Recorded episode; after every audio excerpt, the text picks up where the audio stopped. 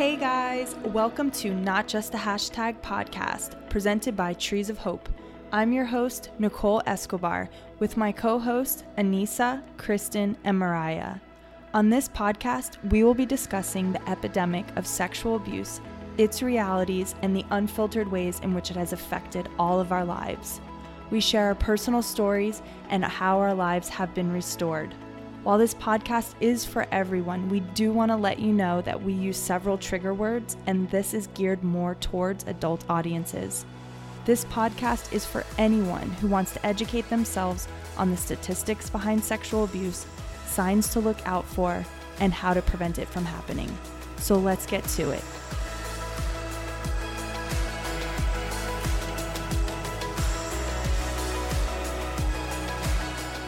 Hey guys, welcome to episode 18 of the Not Just a Hashtag podcast. I am Nicole Escobar and I'm here with the Thrive Tribe. How are you ladies doing? I'd love to say that um, just sharing with everyone listening that this has been um, awesome for us and even just for me and my healing journey and being able to talk about all these things have really revealed the fact that um, this for me is like a picture. I like think about things in pictures and I picture just this black, ugly, geode rock and I'm just like slowly cracking through that and inside there's something really beautiful and um and I think just some of those things like I'm realizing that every time we hear someone reach out to us and say like this is changing my life this is like really set me to a place where I'm ready to get healing. Um, and that's just like, there's a jewel that just came. And then um, I've just had my two cousins call me, and because my experience was with the family, um, it makes it really difficult through all these past 13 years. And um, I just had amazing conversations with them and Amanda and Katie. Love you so much. Um, them just calling and encouraging me and crying with me and believing me and supporting me and um, getting my back.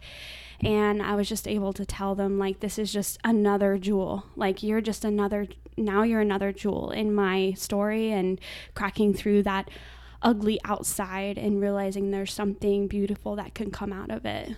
So so good. Yeah, it is. It makes it so encouraging to hear that, Mariah. Those kind of stories too. It makes all of the effort worth it. It yeah. does. Yeah, so Mariah, I actually feel the same way. Um, since starting this podcast, I have had so many experiences that have changed, have been different. So, one of those big ones is that I've talked to my parents about what has happened to me. And um, I remember when I started this podcast, I was kind of going back and forth about it. And then finally had that conversation. And now I feel so free. And I feel like I'm not living a double life anymore. And so now the things that I'm saying, I'm saying like with confidence in both arenas, right? And so that's the hope for anybody who's listening to this podcast that's going, you know, I don't know if I'm ready to do any of these things. I don't know if there is hope. I don't know if I'm going to have that conversation. You just keep coming, but also uh, do the hard work. And we're hoping that we're providing you with ways to do that. And so I just love being here, not only getting to hang out with you guys, but I love this. I also love this. so, Anissa, you have a really awesome current event. Yes, courtesy of Kristen, our in-group counselor now.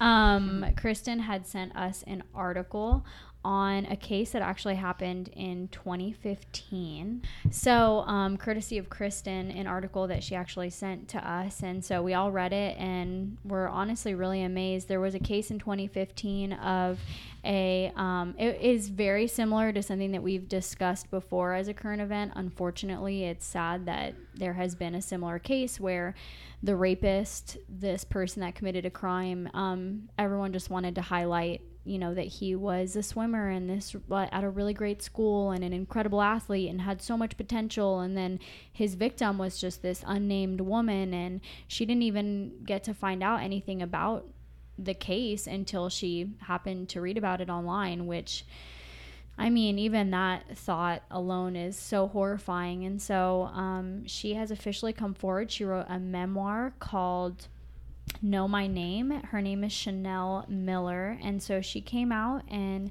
she talked about her entire experience with being raped and how she didn't have any memory of it and how even just the court proceedings were so traumatizing for her because over and over again um, people were saying like um, she has no memory she has no memory she has no memory and even reading that i feel like mariah could also attest to just reading that was like you know i also had no memory of when I had been raped, I feel like if I were to have to testify about that night, like I don't know what I would say. And so just the fact that she did move forward with wanting to see some sort of justice served, which I mean, it was really hard to read that he had committed like an actual heinous crime and was in jail for like three months. And so that's another reason why victims don't ever report because what's the point in having to go before all these strangers and share the most violating thing that's ever happened to you to then really see no form of justice take place? But she's come forward and she's written this memoir, and there were so many incredible quotes from this article that we were all saying um, to each other in our group chat. She had been at a party, she was intoxicated. He dragged her outside and raped her behind a dumpster. Two Swedes came and saved her. Um, you can look up the article if you want to know more, but one of the quotes from Chanel Miller was Rape is not a consequence for being drunk, hungover is and we all loved that. And then, two, something that Nicole and I were talking about is her case ended up changing laws in California, and then that judge who had given the perpetrator such a light sentence was disbarred. And so, um, truly, a lot of good did come from such a horrific circumstance and she talked a lot about how she like spiraled out of control emotionally and the depression and isolation she experienced after the story came out and she was trying to piece things together and so um, someone in the article i think one of the interviewers had called her story like a manifesto for survivors and so i'm sure at some point in time it'll be something that i want to pick up and potentially leaf through but at the same time i feel like i just don't know if i can do it. Like even just reading the interview i felt so deflated because you know when you've experienced rape everything she's talking about is just something you so can like physically empathize with in a way that's just like really exhausting. So exciting to see that she has created something that I think so many people will be able to benefit from and relate to and just that, you know, she's doing so much good from something so bad that happened to her, which is what we're trying to do too. Yeah, I think when you watch it, you can see that she stands her ground, which is what was really cool to watch her do. And even in the interview, like the guy was even said, you so how you know, you put yourself in that um, vulnerable situation. And the way she just said, so, you know, vulnerability means you can be raped, you know. But I love one of the other interviews with like her lawyer or something like that to help fight the case where she was like, they were all the articles and the news were focusing more on what he had to lose than what he did. And honestly, that happens a lot. Like, well, what is this person going to lose? And as a victim, as someone who experienced, like, well, I don't, sometimes you feel guilt, like, this is going to ruin their lives, especially if it's someone you know and you love or loved, you know.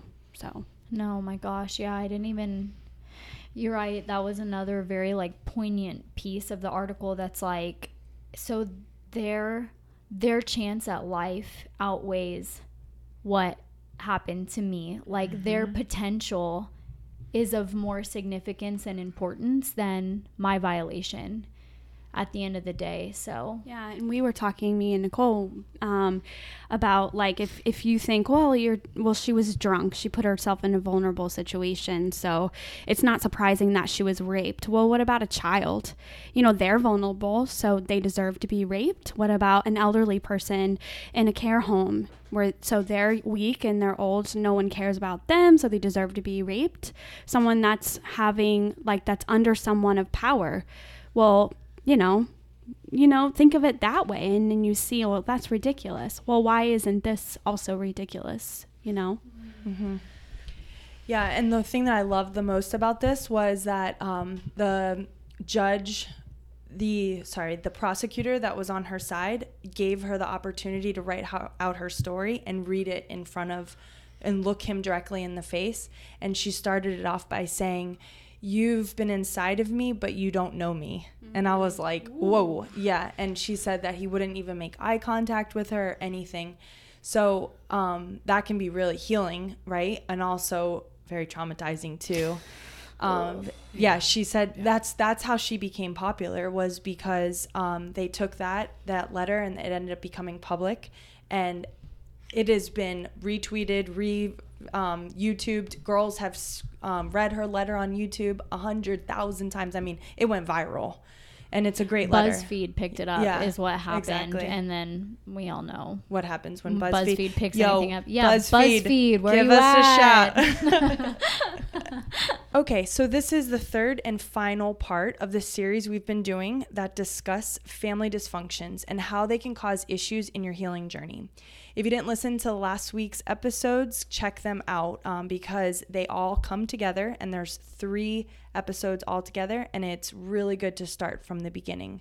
So check out the last two to get the connected episodes. Now let's recap the last four common dysfunctions. Number one, a dysfunctional family has a needy family member or members who receive an inappropriate portion of the family's attention, time, and energy so that members learn to be overly responsible toward needy people and irresponsible about themselves. Number two, a dysfunctional family denies things and secrecy is promoted. Number three, a dysfunctional family has either repressed emotions, explosive emotions, or both. And number four, a dysfunctional family does not teach effective living skills to children. So today we are covering just one more common characteristics of dysfunctional family and then give some hope and understanding that redemption is possible and comes in many different forms. We want to remind you again that no family is perfect and every family has some sort of dysfunction. These episodes, again, are not meant to bash your family, your family unit, or to blame families, but rather to help you acknowledge the dysfunction in the family and move forward in a healthy way. The purpose is to understand how your past affects your recovery. As you better understand your family, you will better understand yourself and your reactions. So, the fifth and final common family dysfunction we will be talking about today is how a dysfunctional family squeezes the members into rigid, inappropriate roles. Children in dysfunctional families develop survival roles, and these roles are either assigned by the family or unconsciously chosen by the child.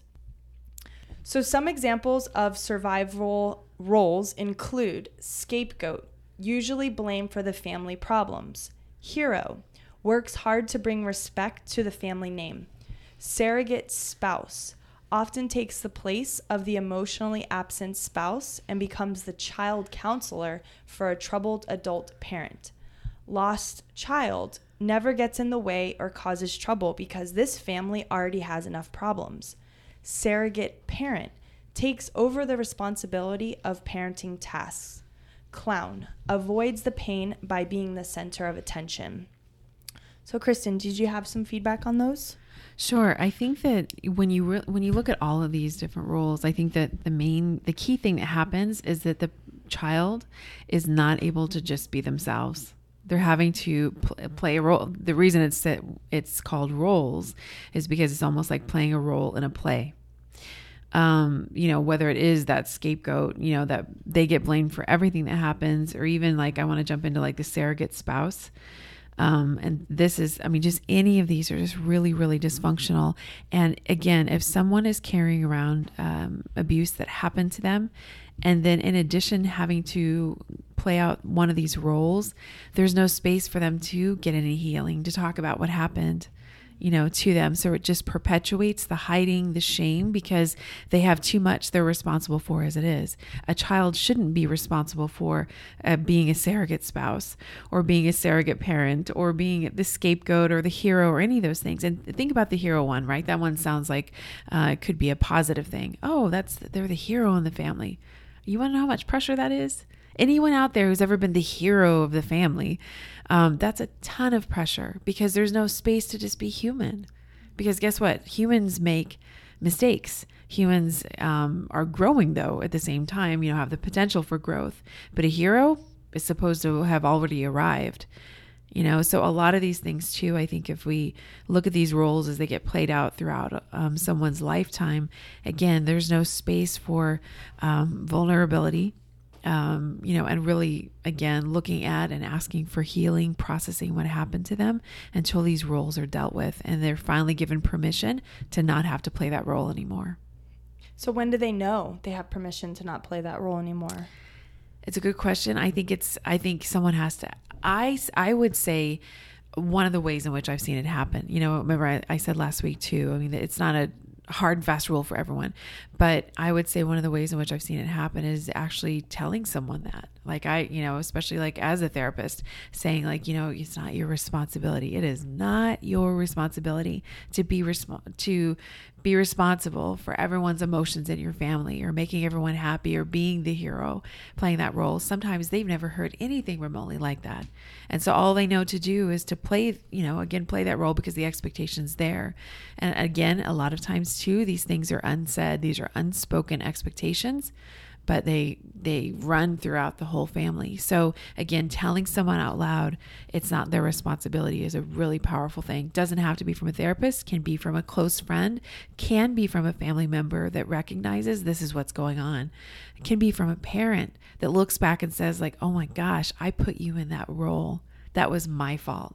Because remember, as parents, you are the adult. You are the responsible party not your kids. Kids are not responsible for parents' um, emotions. So, out of the survivor roles that we just mentioned, we want you to think about any of the roles that would describe your behavior in your family. Remember that your role may have changed over the years as your family changed. We also want you to think about what effects your roles in the family have upon how you cope with your sexual abuse. Can you identify the roles that other family members played? What was the effect of their role on your feelings and behavior? We know that there are going to be a lot of emotions after identifying the role or roles you have played in your family.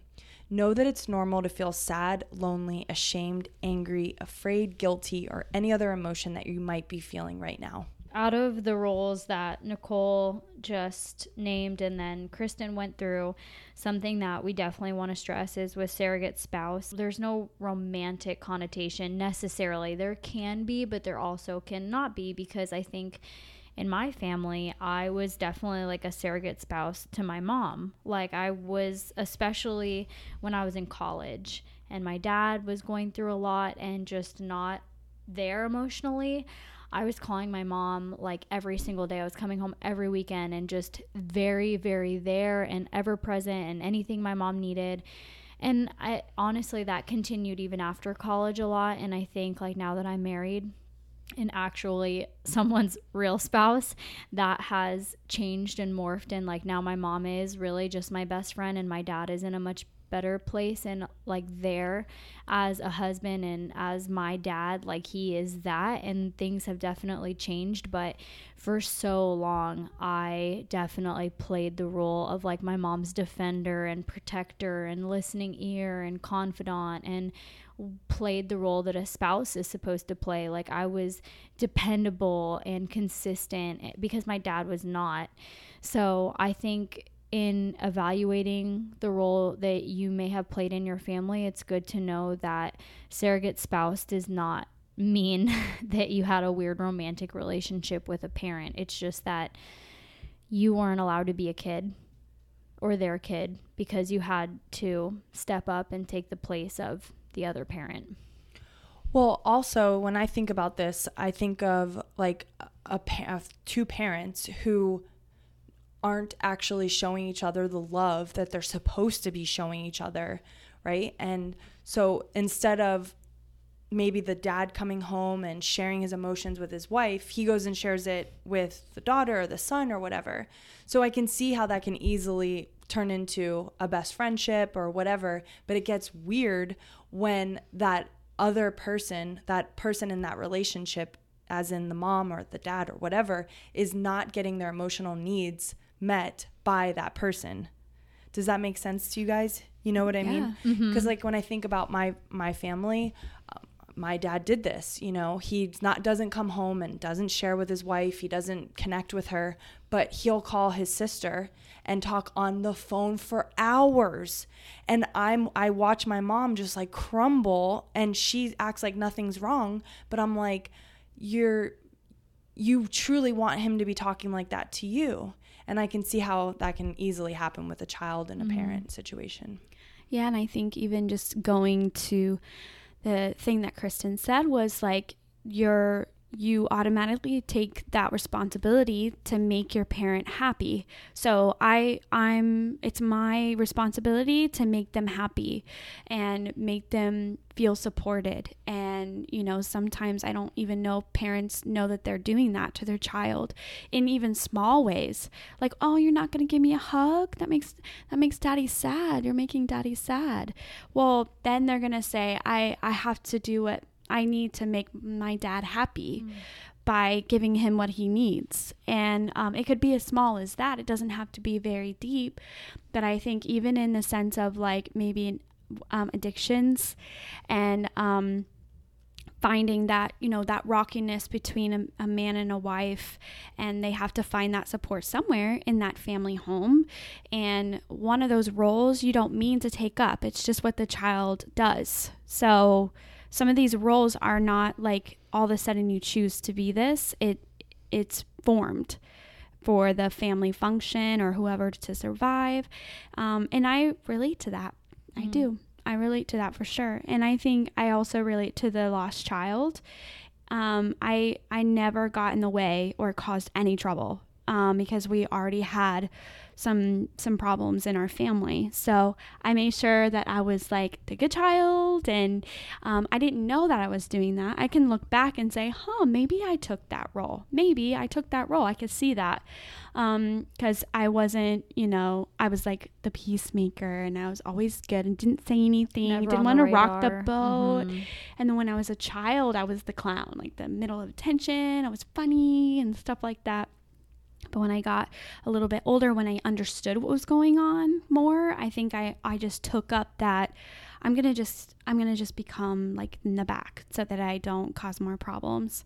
So but do you, don't you think that being sexually abused changed that? Like maybe when you were a clown, you were just a little bit more free? Sometimes I do feel that way for sure. When um, you were a um, clown. but I know what you mean, like that clown role. And I think like um, maybe I don't know.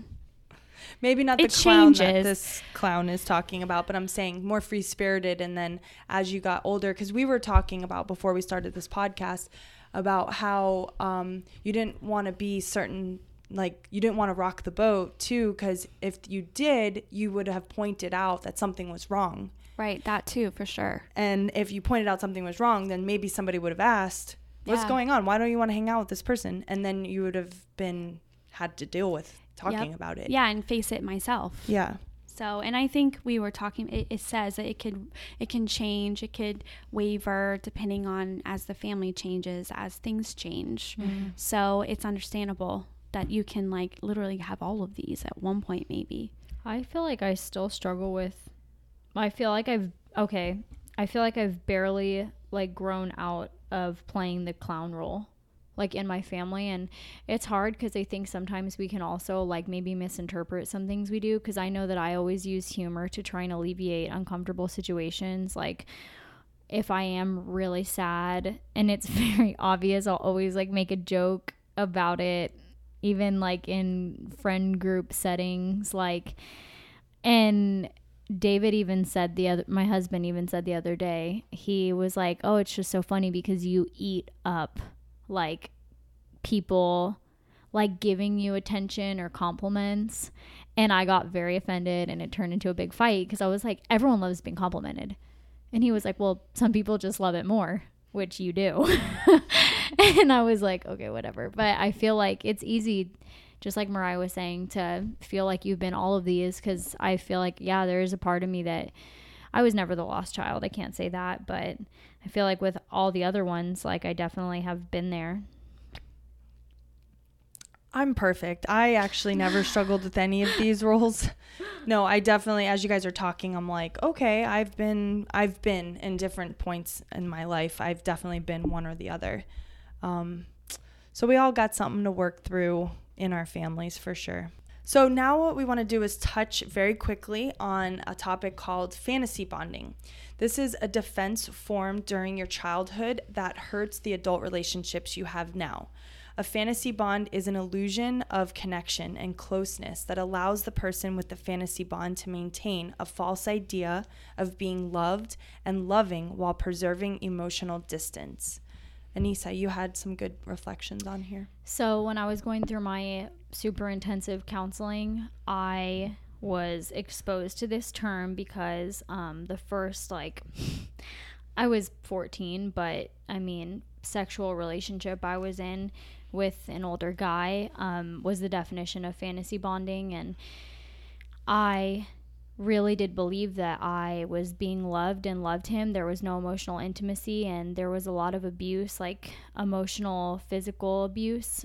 But I remained in the relationship and you know in my mind like whenever i recounted anything it was like a very loving intimate healthy relationship but it, the whole basis of it was sex and just control but i had bonded and it was a fantasy bond. It was not an authentic bond. When you actually emotionally bond with someone, it's because it's in a healthy environment. You and that other person are healthy people that are not entering into a codependent relationship or a toxic one or a controlling one, but you are bonding with them, respecting them, growing with them individually and in a relationship. And so when you think about a fantasy bond, it's an inauthentic, disingenuine connection you have with someone, there's no real bond.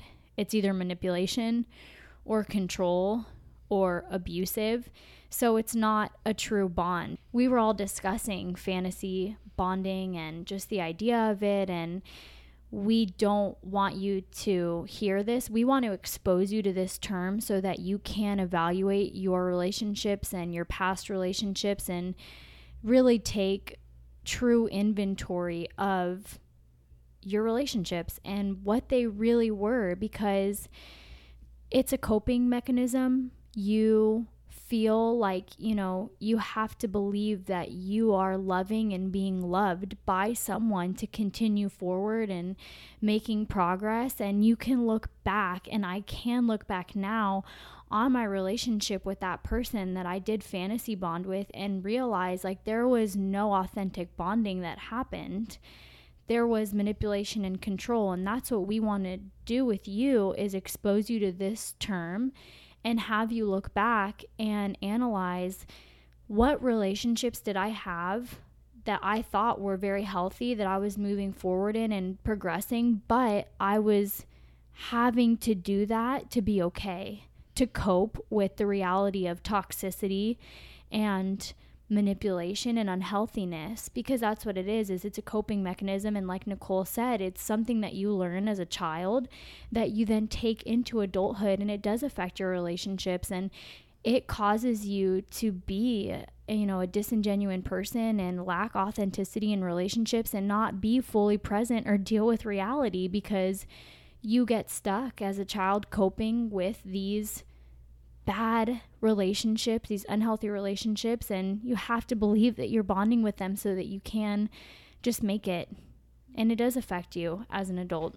Yeah, I just want to add one thing because as you were talking, it got me thinking of people or women or anyone who's being sexually harassed, maybe at a job, and you deal with it because you think that maybe they're treating you special or that some they see something special in you and that you're receiving these um, toxic things that anyone else would be like, this is horrible. Do not allow this person to be talking to you this way. Report them. But you allow it because you feel a connection with them. And I speak of that only because right when you guys started talking, I thought of my last, my specific one job that I had been in for years. That that jo- boss was sexually harassing me nonstop, and I feel like I had a fantasy bond with them because I was like but they like me and they're going to offer me this great position and they're creating this awesome role for me and all this stuff and they didn't give a rip about me at all. They just wanted what they wanted from me and that was to, you know, lust after me and everything else. So I don't know, this really spoke like directly to that and and if anyone's out there and they're dealing with a boss like that, I definitely tell you to please sit back and reflect and pray, is this uh, a fantasy bond. I definitely re- relate to this the first time I heard about it. I'm like, huh, so that's what it is. You know, that, you know, especially in my situation with being, um, you know, the abuse was in my family. So I had to continue to see them. I had to continue living with them or um, hanging out with them. And so there was just with my brother, and I was a child, I somehow took responsibility for him. I felt responsible for him. And whenever he was in his addiction or his depression or his downward spirals and he needed to talk to somebody, he again continued like, you're the only one that understands me, you know? And that actual verbiage was even when he was abusing me. So it like settled itself in me. So I'm like, okay, all right, you know. So the way for me to cope with the fact that my brother was sexually gratified by his sister, me. And instead of like facing that, plus I had held the responsibility, it was my fault. I somehow created a, this fake bond with him because it made me feel better, I guess, or just to cope with that reality. And as my cousin came into the picture with um, what he did to me. I looking back now i can see like how like if any of my family members or anyone who knew me and my cousin would say wow they did they had a great bond. So maybe it was mutual you know? But the reality is is that i didn't. I deep down i felt disgusted to be around him. And i um, partly was just like if I if I don't bond with him, then someone's gonna know something's wrong. So why are you all this you know what I mean? So it was a way to even protect the secret of one, I'm gonna have to face it. So in that way I'm coping with some other way to hide it even from myself because um, something that my counselor, when my very, very first one, she helped me see, um, she said this to me, and she said, You have to separate your cousin as your cousin to be able to look past and realize that he is a perpetrator and that he's a criminal to you. And it wasn't till she said that that I was like, I I do. I have to separate him and it helped actually like break that whole mindset. So hopefully this makes sense. It, it really didn't at first. So when I look back and I can see like, wow, there was this weird fantasy bond one to cope with the fact that that reality was too much to bear and then two i didn't want anyone to know my reality do you know what i mean mm-hmm. yes no, yeah. I mean like all of everything that we talked about today, ultimately like the root of it is an inability to be your authentic self. Like even when you're, you know, acting out one of the roles that we were talking about earlier, it's like, you know, child is not one of the roles listed because that was our authentic self that we should have been able to be. Mm-hmm. but because of our dysfunctional family we had to take on a disingenuine facade like not our true self. And that's also what a fantasy bond is. They're all coping mechanisms and it's an in it's an inability to to be yourself. And that's what's so like it's so weird even like when i say that right now i feel like am i my true self right now it's so hard like and i think like today's culture it's like be you and it's like who am i?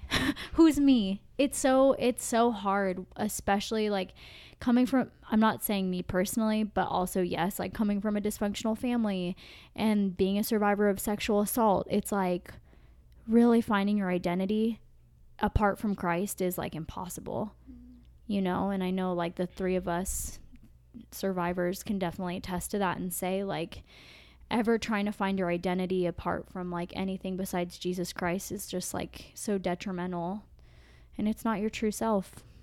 I agree with that for sure. I think when you were talking too, like I was thinking, huh, how does this how does this whole thing play a role now though? Cuz I really didn't think it made a role now in my life. I'm like, all right, I had victory, that bond is fake not and then i'm like grounded in that. And i'm able to just separate everything and i'm bold now instead of trying to rescue them. Um, and i'm like huh i actually have a couple situations of friendships that like it took someone else to say that's that's rude what they're doing. Like they that was not right. Like why are you friends with this person? Because to me that was not respecting you and I'm like, no, no, no, it's not that. It's not that. Like, yeah, but they, they weren't thinking about you. Oh, no. So in a way, it was like, huh. It's, it, I was kind of accepting less, you know, and almost making uh, an excuse for that person because of our bond. And then I guess that's too much to bear in a way of like, oh well our bond is so strong yeah you know? it's like trying to like avert yourself from the pain like you view a situation inaccurately so you don't feel sad about it. Yeah and i think it's also a sense of unworthiness mm. like not seeing myself in that light of like worthy of not enough you know and valuing myself enough. And like anissa you were saying like really i have found my value and my importance and my significance in the lord because he's made me so. And that's the thing that, you know, at the end of the day, if I ever doubt it, I I've been proven that by him. Mm-hmm. So yeah, and like one of the things that keeps coming to my mind is that as we're talking, and yes, our identity is found in Christ and all these things, but you can create who you want to be now. And I want to be someone who doesn't have fantasy bonds with people. I want to know myself deeply. And so how do I do that? Is like I start off by having very authentic relationships and I tell my friends what's going on in my heart and I allow them into those deep places and I allow them to share their hurts and their feelings with me and and we grow together and I think that's one of the ways that you kind of figure out. And so when Anissa was talking about like how do I know if I'm being my authentic self right now? Well, sometimes it just feels right. Like when I'm hanging out with you guys, it just feels right. And I know I'm being myself. And then sometimes when I'm hanging out with other people, when I know I'm not being myself, it feels wrong. It like feels like like I'm like I feel so weird. Like trying to stick a round peg in a yeah, square hole. Yeah. yeah, and like I can think of some very specific instances where I do that and it's that I'm trying to fit in or I'm trying to impress or I'm trying to and that's because I'm in that moment I'm not thinking the who I am is enough. That's so true. And so I don't know. Um, I think maybe fantasy bonding plays a role in that, but I also think like confidence plays a role in that too, you know? Okay, so now what we want to do is we've looked at dysfunctions, but I think it's really important that we end on a positive note and that we talk about um, and not focus too much on just the dysfunction, but rather we look at what's God's design and purpose for families despite those dysfunctions. So we all need to understand that families aren't perfect. The reality is humanity is not perfect. We are all alienated and we're alienated from God and each other. When alienated, selfish sinners are put together in a home, sharing possessions and the most intimate aspects of life, having different personalities and interests, and contrasting distribution of power, abilities, and opportunities, you have a recipe for a sin mess. But there's a deeper purpose at work in this mess. The Bible's main theme is God's gracious plan to redeem needy sinners. It teaches us that what God wants most for us is that we become one, aware of our sinfulness, two, our powerlessness to save ourselves, three, believe and love his son and the gospel he preached, and four, graciously love one another. And as it turns out, the family is the ideal place for all of this to occur. But what we often fail to remember is that the mess is usually required for these things to occur. Sin must be seen, powerlessness must be experienced before we really turn to Jesus and embrace the gospel. And offenses must be committed if gracious love is to be demonstrated. So, if we're praying for our family members to experience these things, we should expect trouble. Family harmony is a good desire and something to work toward, but in God's plan, it may not be what is most needed. What may be most needed is for our family to be a place of grace a place where the heat of pressure forces sin to surface, providing opportunities for the gospel to be understood and applied. And when this happens, the messes become mercies. So, my point is this if your family is not perfect, take heart. God specializes in redeeming messes. See yours as an opportunity for God's grace to become visible to your loved ones and pray hard that God will make that happen. So, if you guys are listening and you're saying, I'm not ready to deal with the dysfunctions of my family, that's fine. We ask that you just keep coming back because there is redemption here. We love you. We'll see you next week. Bye. Bye. See ya. Hey guys, thank you so much for listening to this podcast. We would love for you to subscribe so that you can get each and every episode right away.